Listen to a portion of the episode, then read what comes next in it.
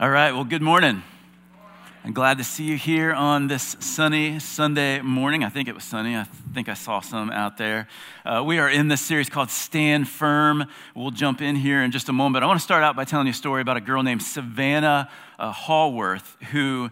Uh, one day, a number of years ago, she was 11 years old. She was riding her bike home from school, and uh, she was kind of off of the off the street, and um, she saw a group of pedestrians making their way towards her, and so uh, she wanted to be, get out of the way, so she maneuvered her way onto the road out of their way. But as she did that, she lost her balance on her bike, uh, and ended up on the road in the path of an un, uh, oncoming car.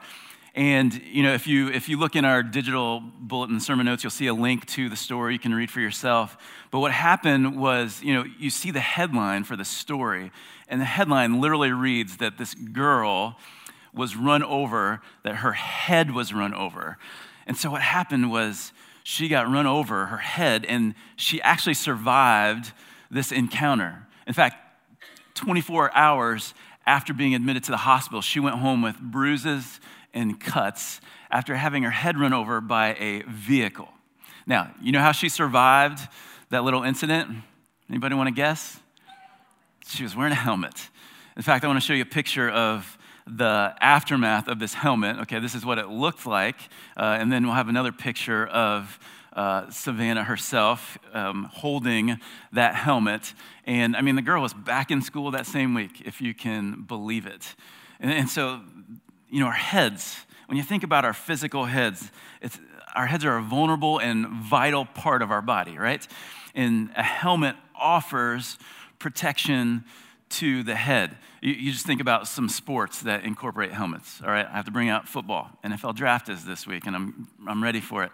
So, uh, over the last decade or so, there's been so much talk about uh, concussion protocol and all this stuff in the NFL because of um, damage that's done to players. Um, you know, all this close contact banging against each other. But even with a, even with a helmet, think about baseball, wearing a batting helmet to protect the head.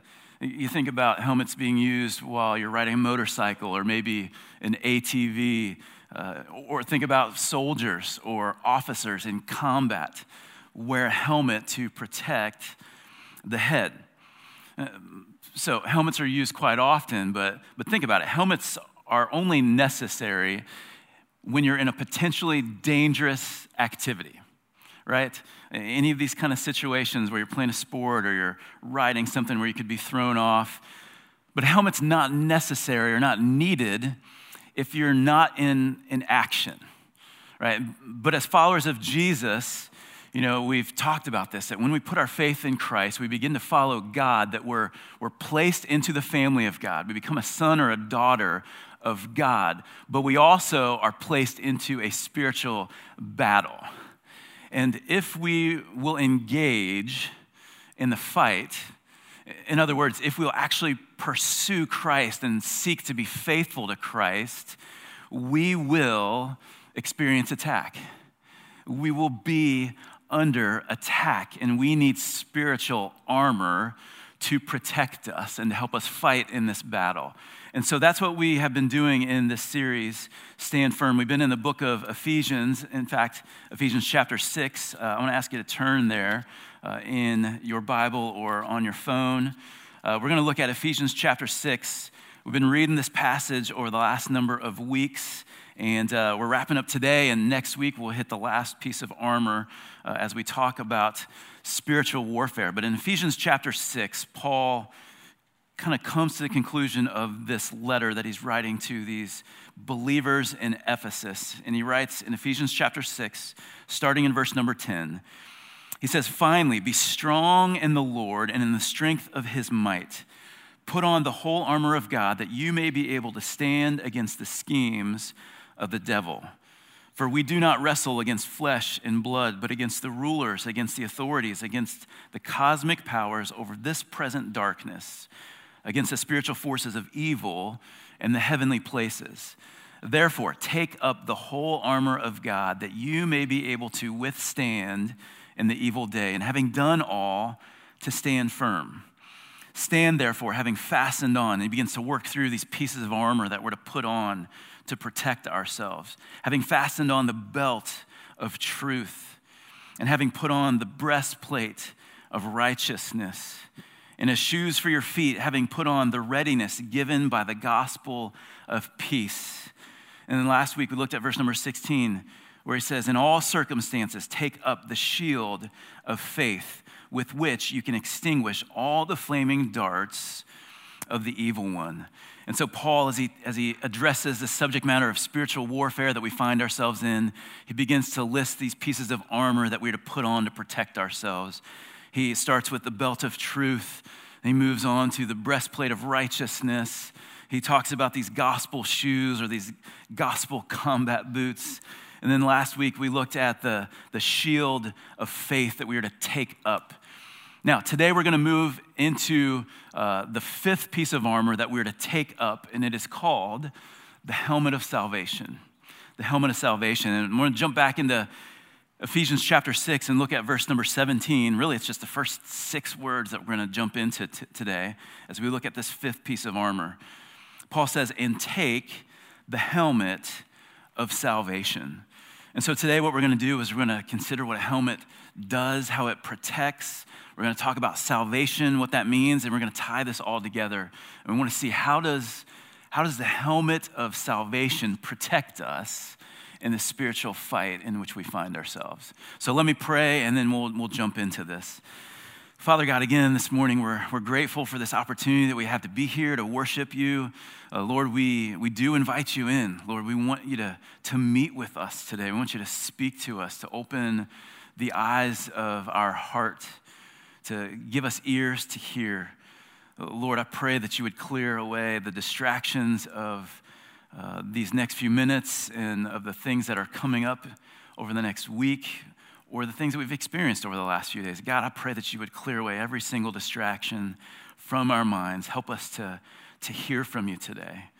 Would you speak to us, we ask, in Jesus' name? Amen. So, the helmet of salvation. So, what is a helmet? What does the helmet do? We already said a helmet protects the head, or as I like to call it, your melon, right? The helmet protects the head in ancient warfare, when you think back to Roman warfare, you know, we'll show you a picture of what, what a helmet might have looked like back in those days. It was, it was a metal uh, covering, or sometimes it was leather, a leather cap covered with metal, and it gave extra protection against clubs and swords, all right? You can literally go on Amazon and buy one of those, okay? Just for your info. I didn't know that you could do that. Amazon sells everything, right, including headgear. So, in ancient warfare, it would protect, you, you see, it kind of protects uh, the top of the head, it protects the cheeks, uh, the back of the neck. It even comes with some flair, all right? So, an extra added piece if you ever need to like sweep up something, take your helmet off and you got built in. Are y'all awake? Hello? All right. Okay, it's okay to laugh in church. Uh, I guess I've got to be funny first then, okay? All right. So, in ancient warfare, this, this helmet would protect in, in, close quarters and fighting. And, you know, in battle, you can imagine that a blow to the head could be debilitating, if not fatal. And so, a soldier would wear this headgear. Well, think about spiritual warfare and the fight that we fight against the enemy, the enemy of God. A, a helmet protects our head, but maybe more so than that, what, what is our what does our melon contain in there? What's in there? It's our brain, it's our mind. It's our mind. And so we need a helmet to protect our minds because, and this is, this is not a newsflash to anyone in here, but our mind is a major battleground. Our mind is a major battleground. Some of y'all have had the fight of your life this week because of thoughts all up in your head. And the scriptures speak over and over to the importance of our, our mind and how we, we face warfare in our thoughts and our minds in Second Corinthians. And I want to I wanna turn there. We're going to look at a couple passages here for a minute in Second Corinthians. Second Corinthians 4, Paul is, is describing those who, who haven't received the, the, the gospel Uh, verse number three, it says, Even if our gospel is veiled, it's veiled to those who are perishing. Verse number four, he says, In their case, the God of this world, and he's speaking of Satan, he's speaking of the enemy of God, the adversary of God, and our enemy. He says, In their case, the God of this world has blinded the what? The minds. When we think of being blinded, we think of our eyes losing sight, right? But he says, Here's the way the God of this world works He blinds the minds of the unbelievers to keep them from seeing the light of the gospel, of the glory of Christ, who is the image of God. And so the way that the enemy works is through blinding us, blinding our minds, so we can't see and comprehend and understand who God is and all that He has done.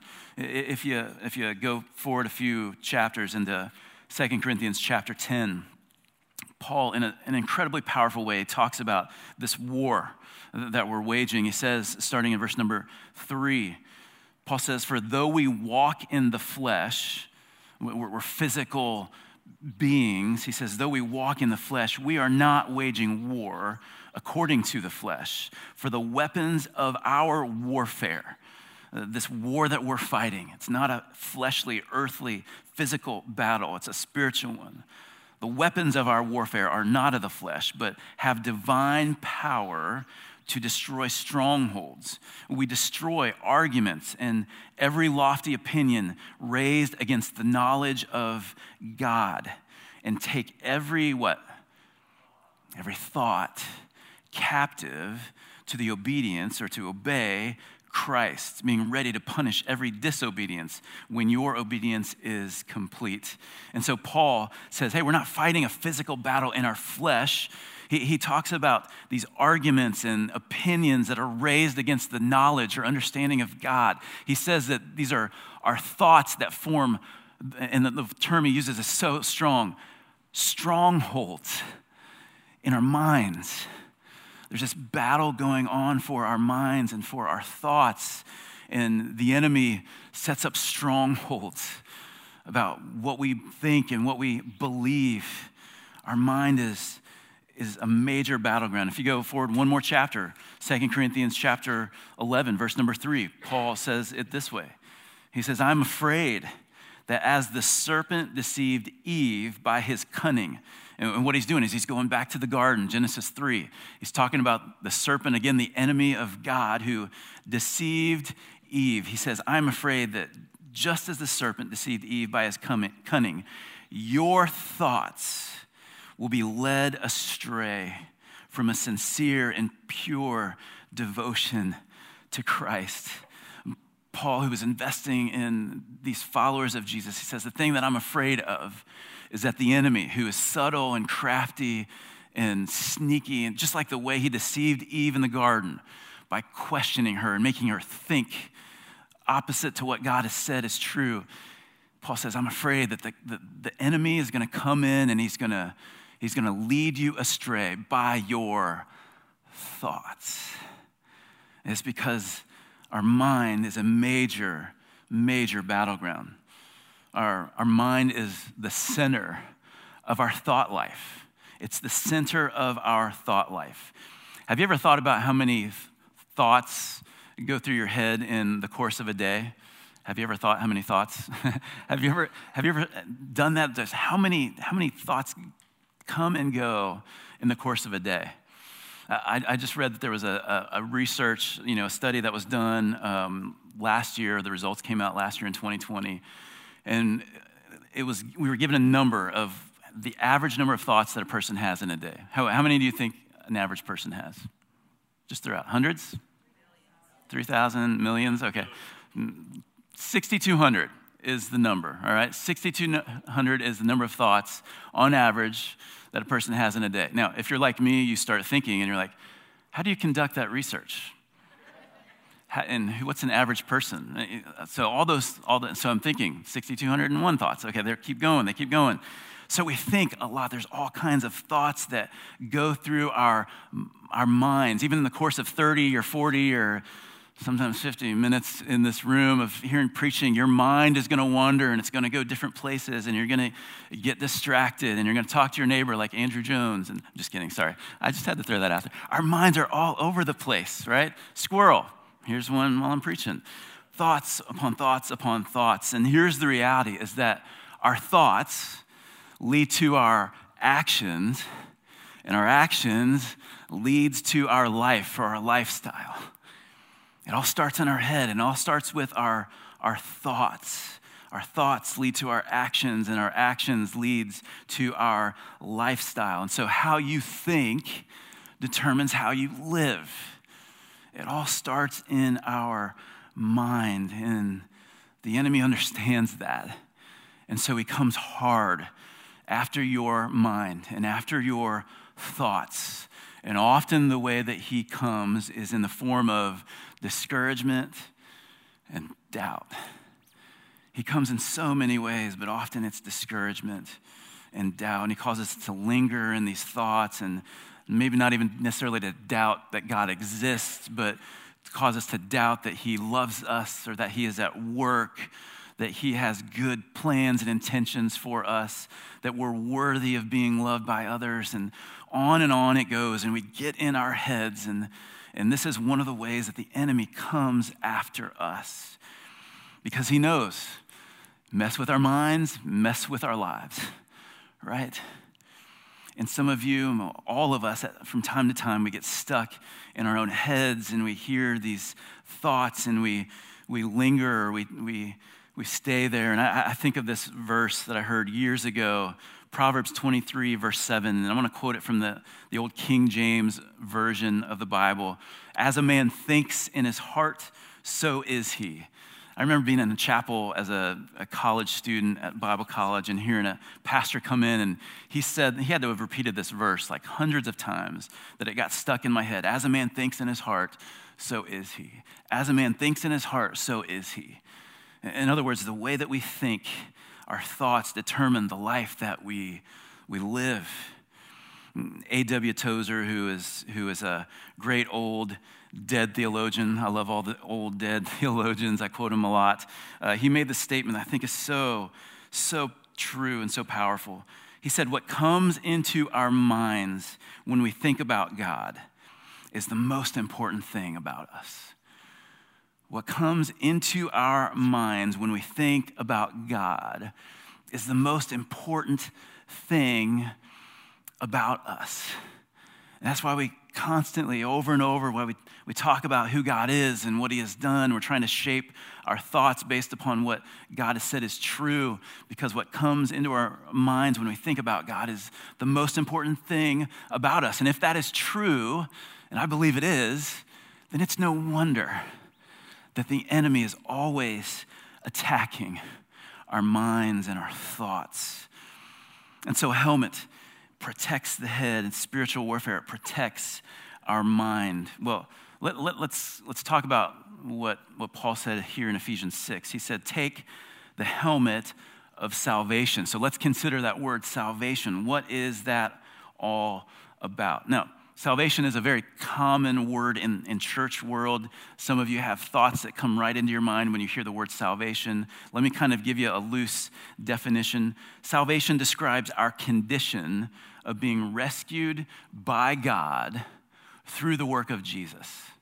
So when we talk about salvation, we're talking about being rescued or saved by God from punishment, from judgment, from separation from God, from hell. We are saved or rescued by God through the work of Jesus, who died on the cross, took our sin upon himself, allowed himself to be killed, was buried, and then he rose again in victory over death and hell and the grave. And salvation comes by us placing our faith in Jesus. And in so doing, we are rescued through what, what Jesus has done. So, in other words, we, when we talk about salvation, we're saying that we were dead in our sins, but now we are alive in Christ. We used to be blind, but now we what? We see. we used to be enslaved and shackled in our sin, but now we have been set free. We've been rescued. We've been redeemed. This is what salvation is all about. And when we speak of our salvation, we're, we're not just speaking about what God has done, as necessary and as important as that is.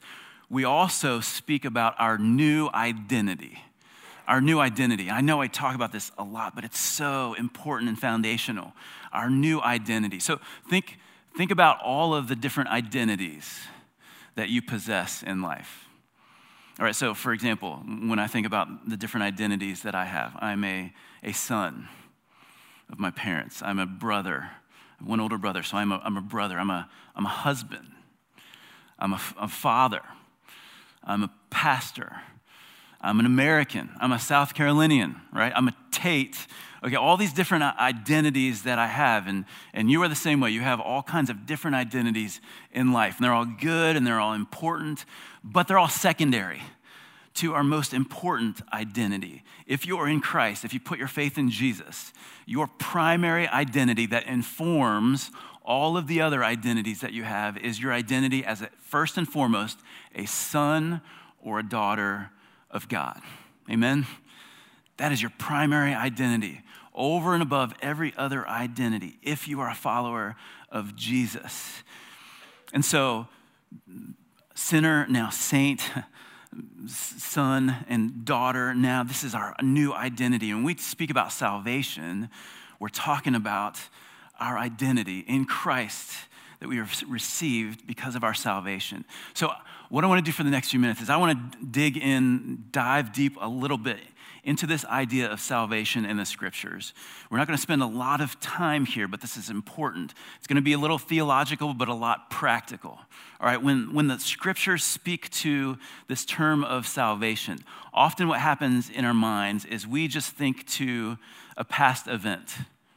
All right, we think Jesus died for me. There came a day, and maybe this is your story, that, that I, I prayed to God and I put my faith in Jesus. Maybe you walked in the aisle, or maybe you came to an altar. Maybe you prayed with somebody and you, you prayed to put your faith in Jesus and you got saved, right? When we think of salvation, typically that's what we, what our minds go to. If you've been in church for any number uh, of years or any length of time, salvation, that's what you think of. But there's really three kind of facets of salvation that the scriptures speak to past, present, and future. So I want to take just a couple minutes to unpack this because if we're really going to understand this helmet of salvation, we've got to understand what, what salvation is all about.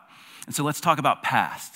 All right, what, what we've just talked about. We have been saved from the penalty of sin. We have been saved from the penalty of sin. So, in other words, our sin is an offense to God. It's like the crime that we have committed against a holy, righteous, just God. And so we owe. There, there, there is a judgment that is to come for all sin. And because we are sinners, we're going to face that judgment. But if we have put our faith in Jesus, if we have realized, I can't, I can't get rid of my sin, I can't do enough good stuff, I can't work it off, I can't come to church or give enough. If we've realized that only by what Jesus has done for us can we be rescued from our sin. And when we put our faith in Jesus, what happens when you pray that prayer, when you confess faith in Jesus, what happens is the penalty of your sin gets paid. That Jesus pays the penalty for your sin that you and I could never, ever pay in a hundred lifetimes, we could never work off our sin debt. Because, but because of what Jesus has done, he has paid the penalty.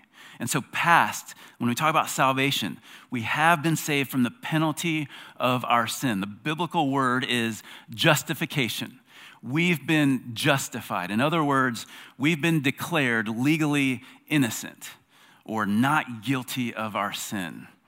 Right, so if you've committed a crime and you come and stand before a judge, and the judge says, Hey, you're pardoned, you are cleared, you are free and clear of any judgment, of any jail time, the crime that you have committed, you don't have to pay the penalty of that. You've been justified.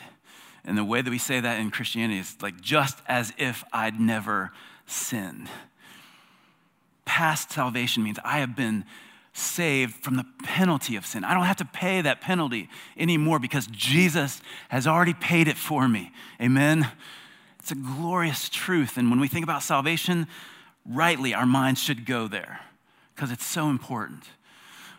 But then there's, there's a, actually, let me, let me read a verse before I move on. Ephesians 2, verses 8 and 9. We see it here. It says, For by grace you have been saved through faith. So let me pause there because maybe you've never expressed faith in Christ. The way that you receive that salvation from God, that rescue, is not through anything that you do. In fact, he goes on and says, It's not your own doing, it is the gift of God, not a result of works, so that no one can boast. It's a gift given by grace through faith. So he says, By grace you have been saved. Past tense, right? Okay, present tense salvation. When we talk about present tense, this, this facet of salvation, this means that we are being saved from the power of sin. We are being saved, present tense, ongoing, progressively. We are being saved from the power of sin. This is the Bible word is sanctification sanctification. To be sanctified means that we're set apart from the world, we're set apart from sin, we're set apart to God.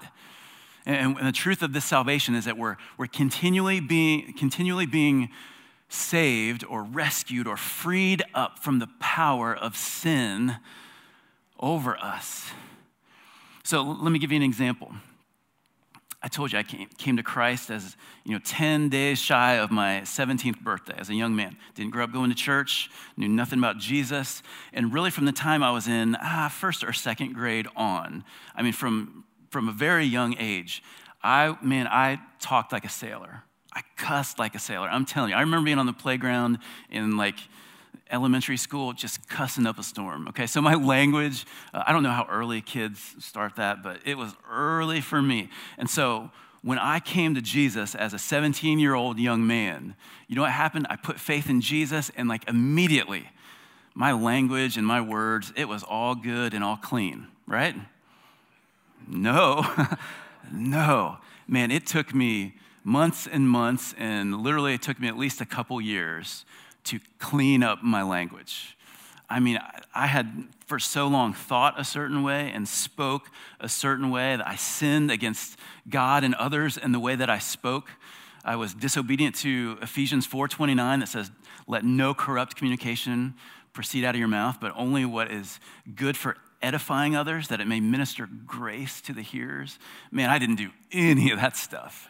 I talked like a sailor. And so, 17 years old, man, I, I, I get saved, I come to Jesus, but man, I was still working on that. And it took a couple years of the Word of God being preached and me hearing it, me reading it, me being around others who influenced me.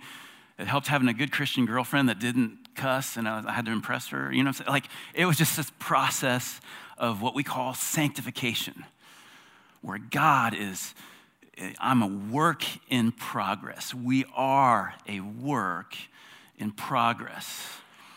And what took a while for me and for all of us in different areas of our life, in every area of our life, is God has He's freed us up from the penalty of our sin. We don't have to pay the penalty anymore. We don't have to spend eternity separated from God anymore. But we're still in a broken body. And we're still in a broken world where sin is everywhere, all around us and within us. Paul even says in Romans 6 and 7, man, the things that I want to do, I don't do. I find myself doing the stuff I don't want to do. I'm, I'm struggling. I wrestle. I'm fighting against the law of sin in my members. That when I want to do what is right, man, I find myself doing the very opposite because we're, we struggle with sin. But the salvation that the scriptures speak about, is the reality and this truth that sometimes we forget. Maybe you forgot about it even this week as you, in your struggle with sin, that God is in this ongoing process of sanctifying us, that He has power over whatever sin you struggle with. You know, Hebrews chapter 12, it talks about this besetting sin or the sin that so easily clings to us. Like whatever your sin is that you struggle the most with, man, God can have power over that. And his desire is to free you step by step, day by day, throughout your life, to sanctify you, to set you apart more and more from your old ways, from your sin, and to God. This is what this, this present facet of salvation is all about is that we are being saved from the power of sin. 1 Corinthians chapter 1 verse 18 Paul says it this way, for the word of the cross the preaching of the cross is folly. It's foolishness to those who are perishing, to those who don't follow God, that have never submitted themselves to the Lord. Man, preaching the Bible, talking about the cross, it's folly. It's foolishness. It makes no sense. But to us who are being saved, you see that present tense? To, to us who are being saved, it is the what? It's the power of God because it is the thing that kills the power of sin in our lives. We are being saved. Now, this is a joint venture where we have to participate and cooperate with God, and we have to submit to Him and walk with Him and allow His Spirit to mortify or kill our flesh and the desires of our flesh. But make no mistake about it, God is at work saving us from the power of sin. From the power of sin. So, past tense salvation, we, are, we have been saved from the penalty of our sin. Present tense, we are being saved from the power of sin. We're a work in progress. But then there's this third facet of salvation. And I think this is where where Paul ultimately is going when he's talking about this discussion of a helmet of salvation. It's future, past, present, now future, future salvation. And I'll say it this way we will be saved from the presence of sin.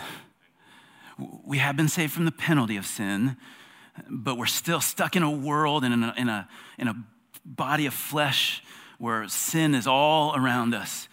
But glory to God, one day we will be saved from the very presence of sin. Amen.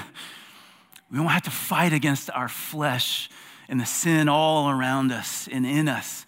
It will be fully and finally and completely eradicated when Jesus comes and makes all things new. There is a future hope of glory. There is a final consummation or completing of the salvation that Jesus came to give us.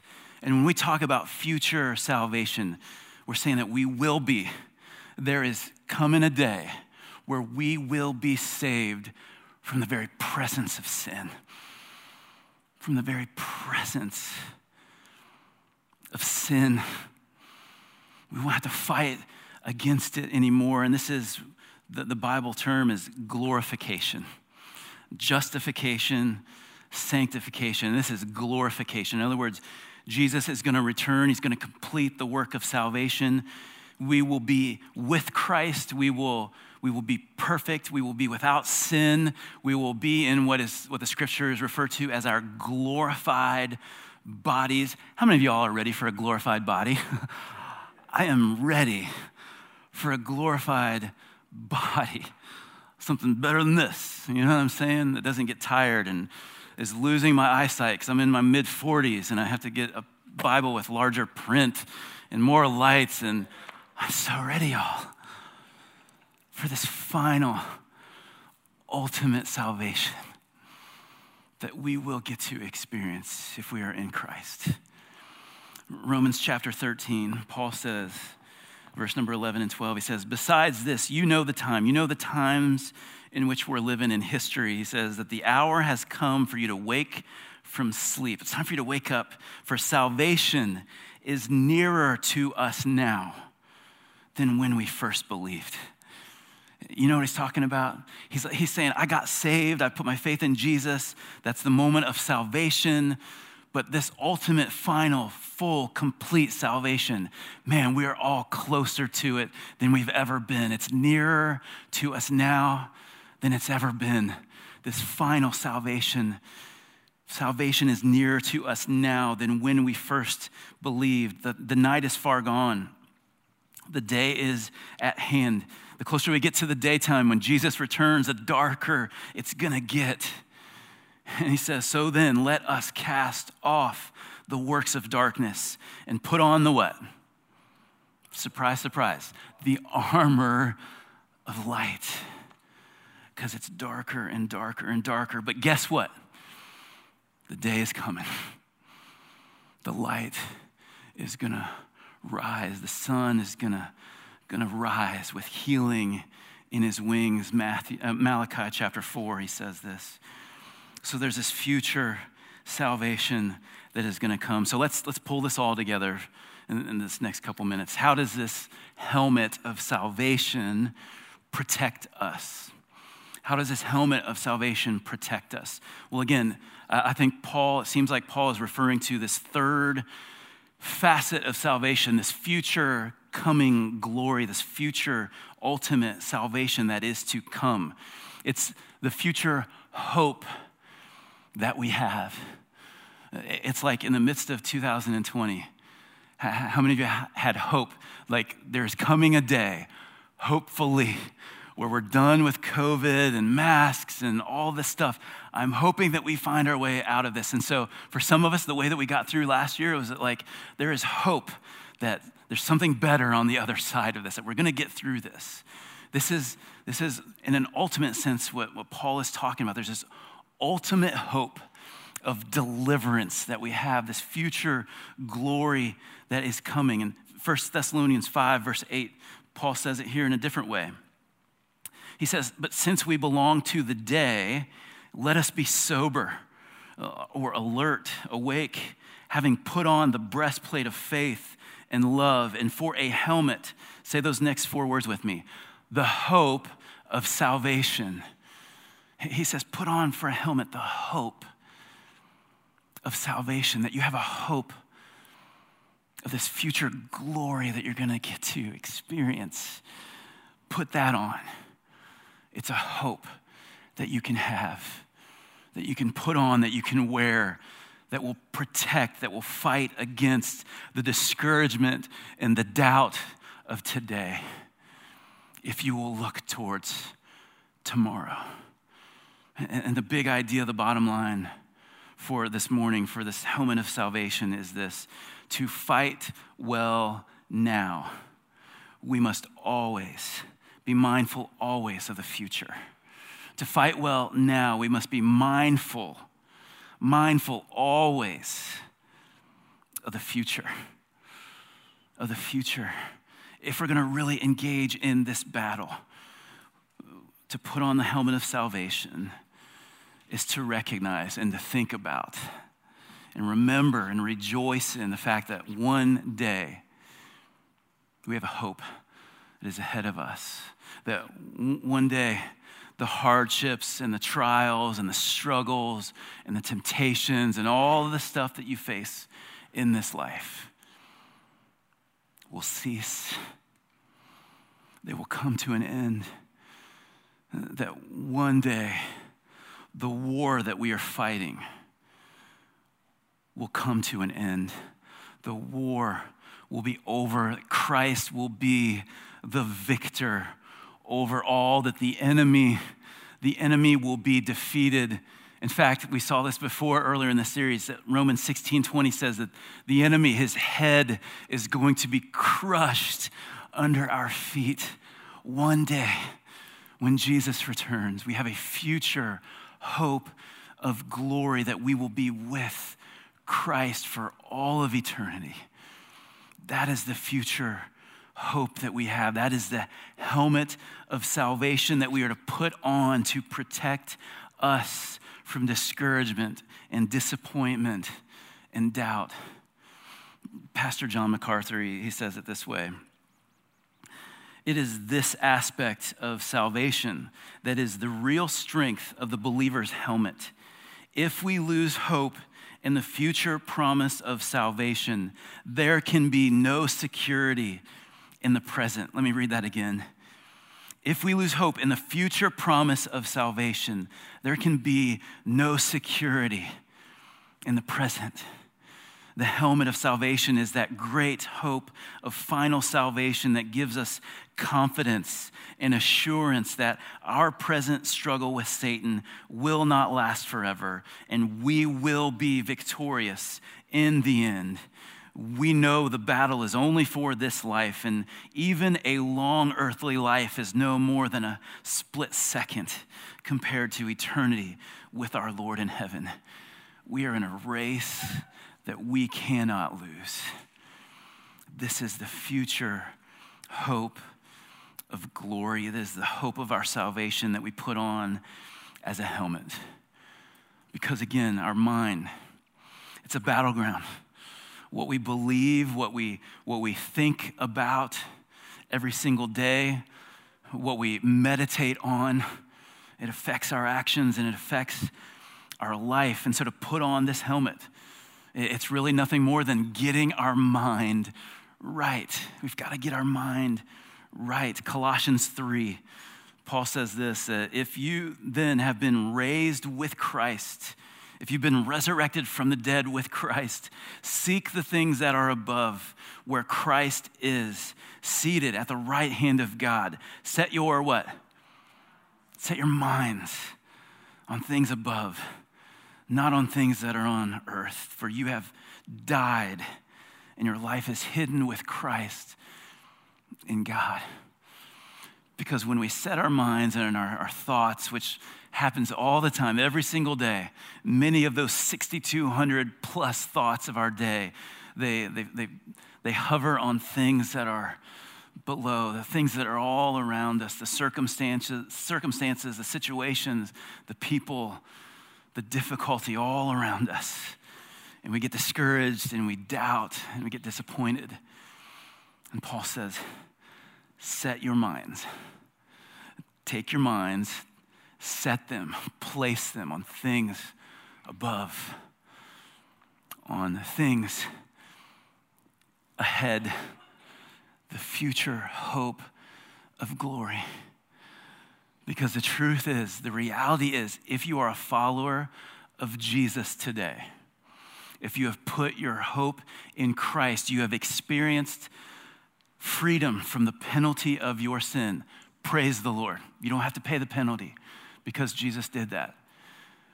But now you are walking through this life, hopefully experiencing this ongoing, progressively increasing power through the Holy Spirit at work in your life as you're following him, following him and submitting to Him.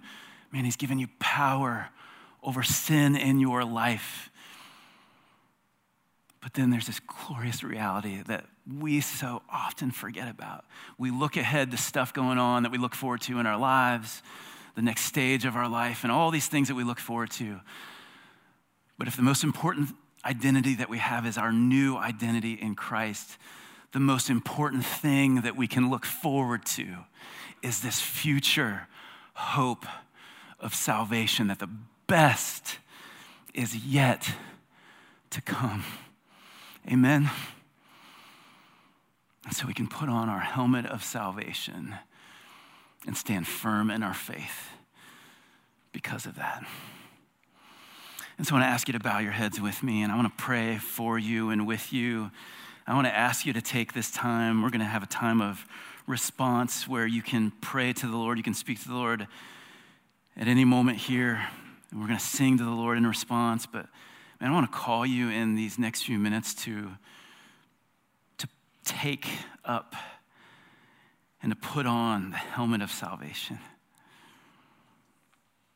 to rejoice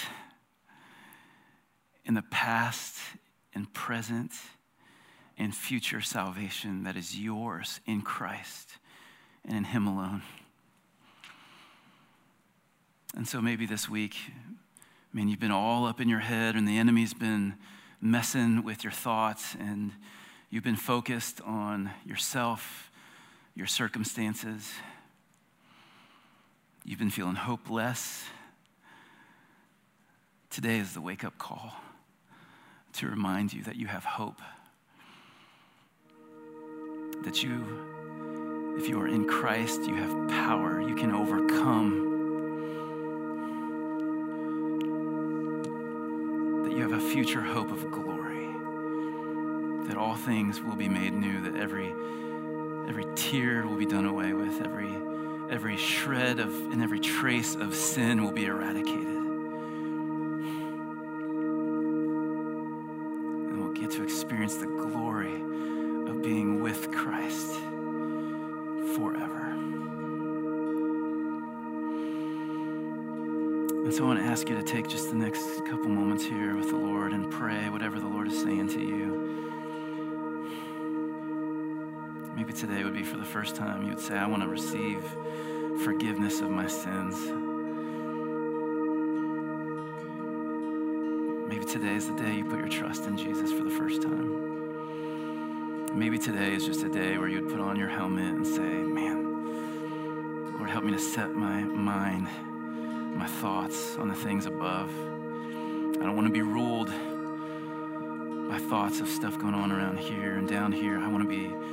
Dominated by your goodness and grace and power, that those thoughts would captivate me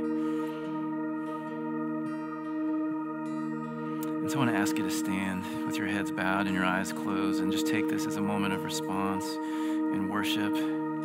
Maybe you want to just pray where you're at. Maybe you just want to stand and listen to the Lord. Maybe you want to come forward and take a knee at, at this altar.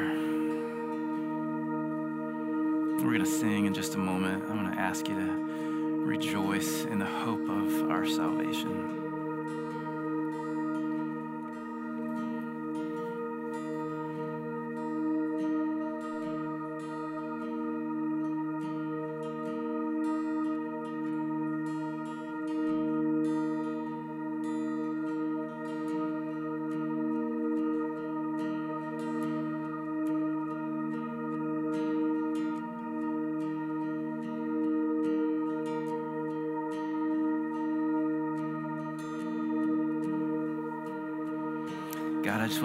Thank you for every person in this room and every person who's watching or listening. Lord, thank you for this salvation that you have freely provided to us. Thank you for this gift.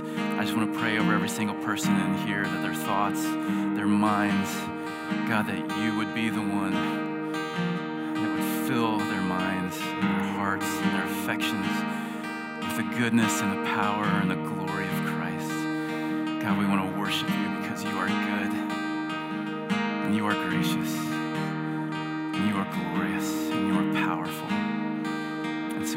our minds.